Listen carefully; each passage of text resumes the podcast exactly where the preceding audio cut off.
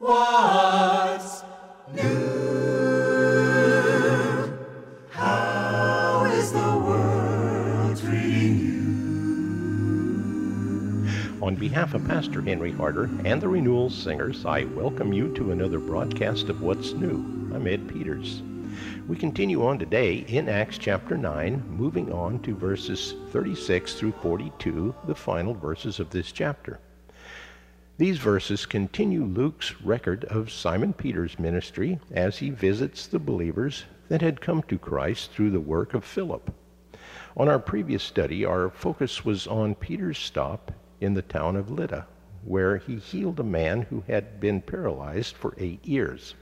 Now Luke moves on to Peter's experience in the city of Joppa, and he writes as follows In the city of Joppa there was a disciple named Tabitha, which, when translated, is Dorcas, a woman who was always doing kind things for others, especially for the poor.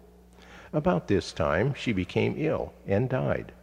Her friends prepared her for burial and laid her in an upstairs room.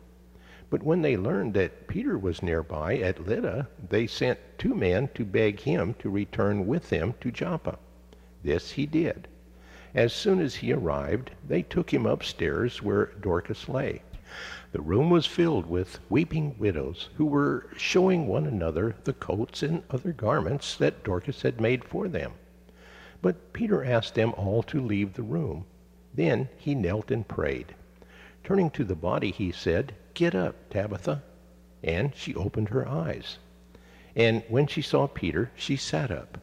He gave her his hand and helped her up and called in the believers and widows, presenting her to them. The news raced throughout the town, and many believed in the Lord. And Peter stayed a long time in Joppa, living with Simon the tanner.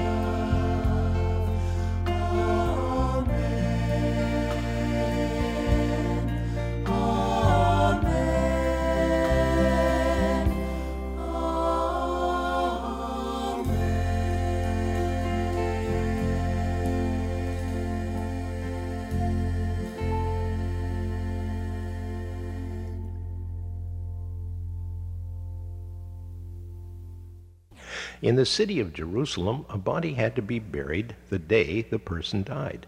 But outside of Jerusalem, up to three days might be allowed for burial. If burial was delayed, it was customary to lay the body in an upper room. This, no doubt, was why Peter was urged to hurry in order to arrive before the burial. It is significant that Peter chose to stay with Simon the tanner.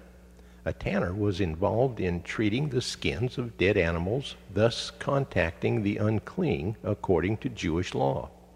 So he was despised by many. Peter's decision to stay with him shows already a willingness to reject Jewish prejudice and prepares the way for his coming vision and his mission to the Gentiles.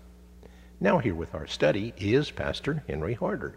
The city of Joppa, earlier called Yaffo, is the only natural harbor between Egypt on the south and Haifa, or ancient Akko, later Ptolemais, on the north. Here Peter raised to life Joppa's best social worker, named Tabitha, or Dorcas.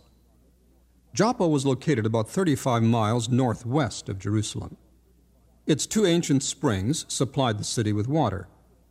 The site is now called Jaffa and is a suburb of Tel Aviv. Joppa was first mentioned in the Bible when Thutmosis of Egypt captured it in 1472 BC. The city remained a key Egyptian administrative outpost along the Mediterranean coast. When Joshua's forces captured it, it became part of the territory of the tribe of Dan. That tribe, however, lost it to the Philistines, and Joppa became their northern seaport. David took it back, and Solomon used it to float the cedars down from Lebanon for the building of the temple. Ezra also used it for that purpose later. Jonah, of course, made it famous too when he fled there from the Lord's call to go to Nineveh.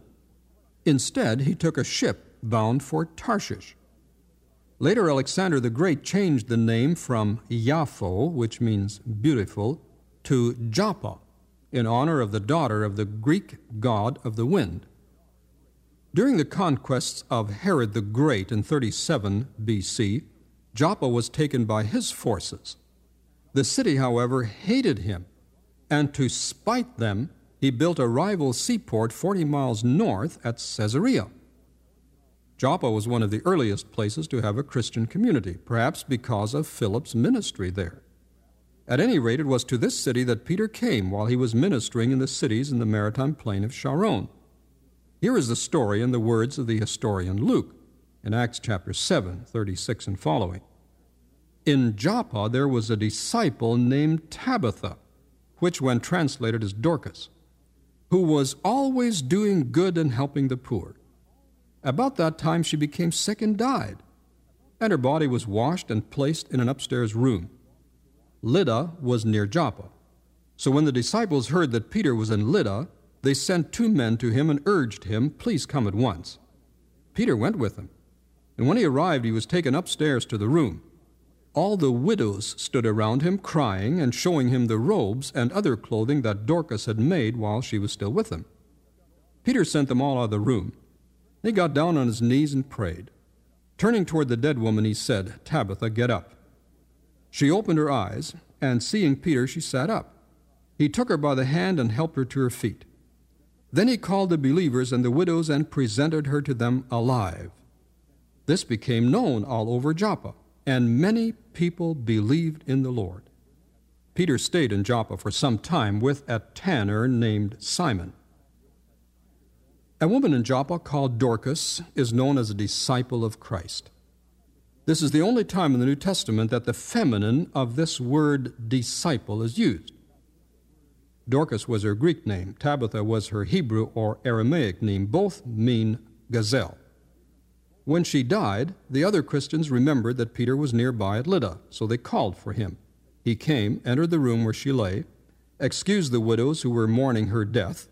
He didn't touch her then to avoid ceremonial defilement, turned to her and said, perhaps in the Aramaic language, Tabitha Kumi, which means Tabitha, get up. These words, except for one letter, were identical to the words of Jesus when he raised the daughter of Jairus.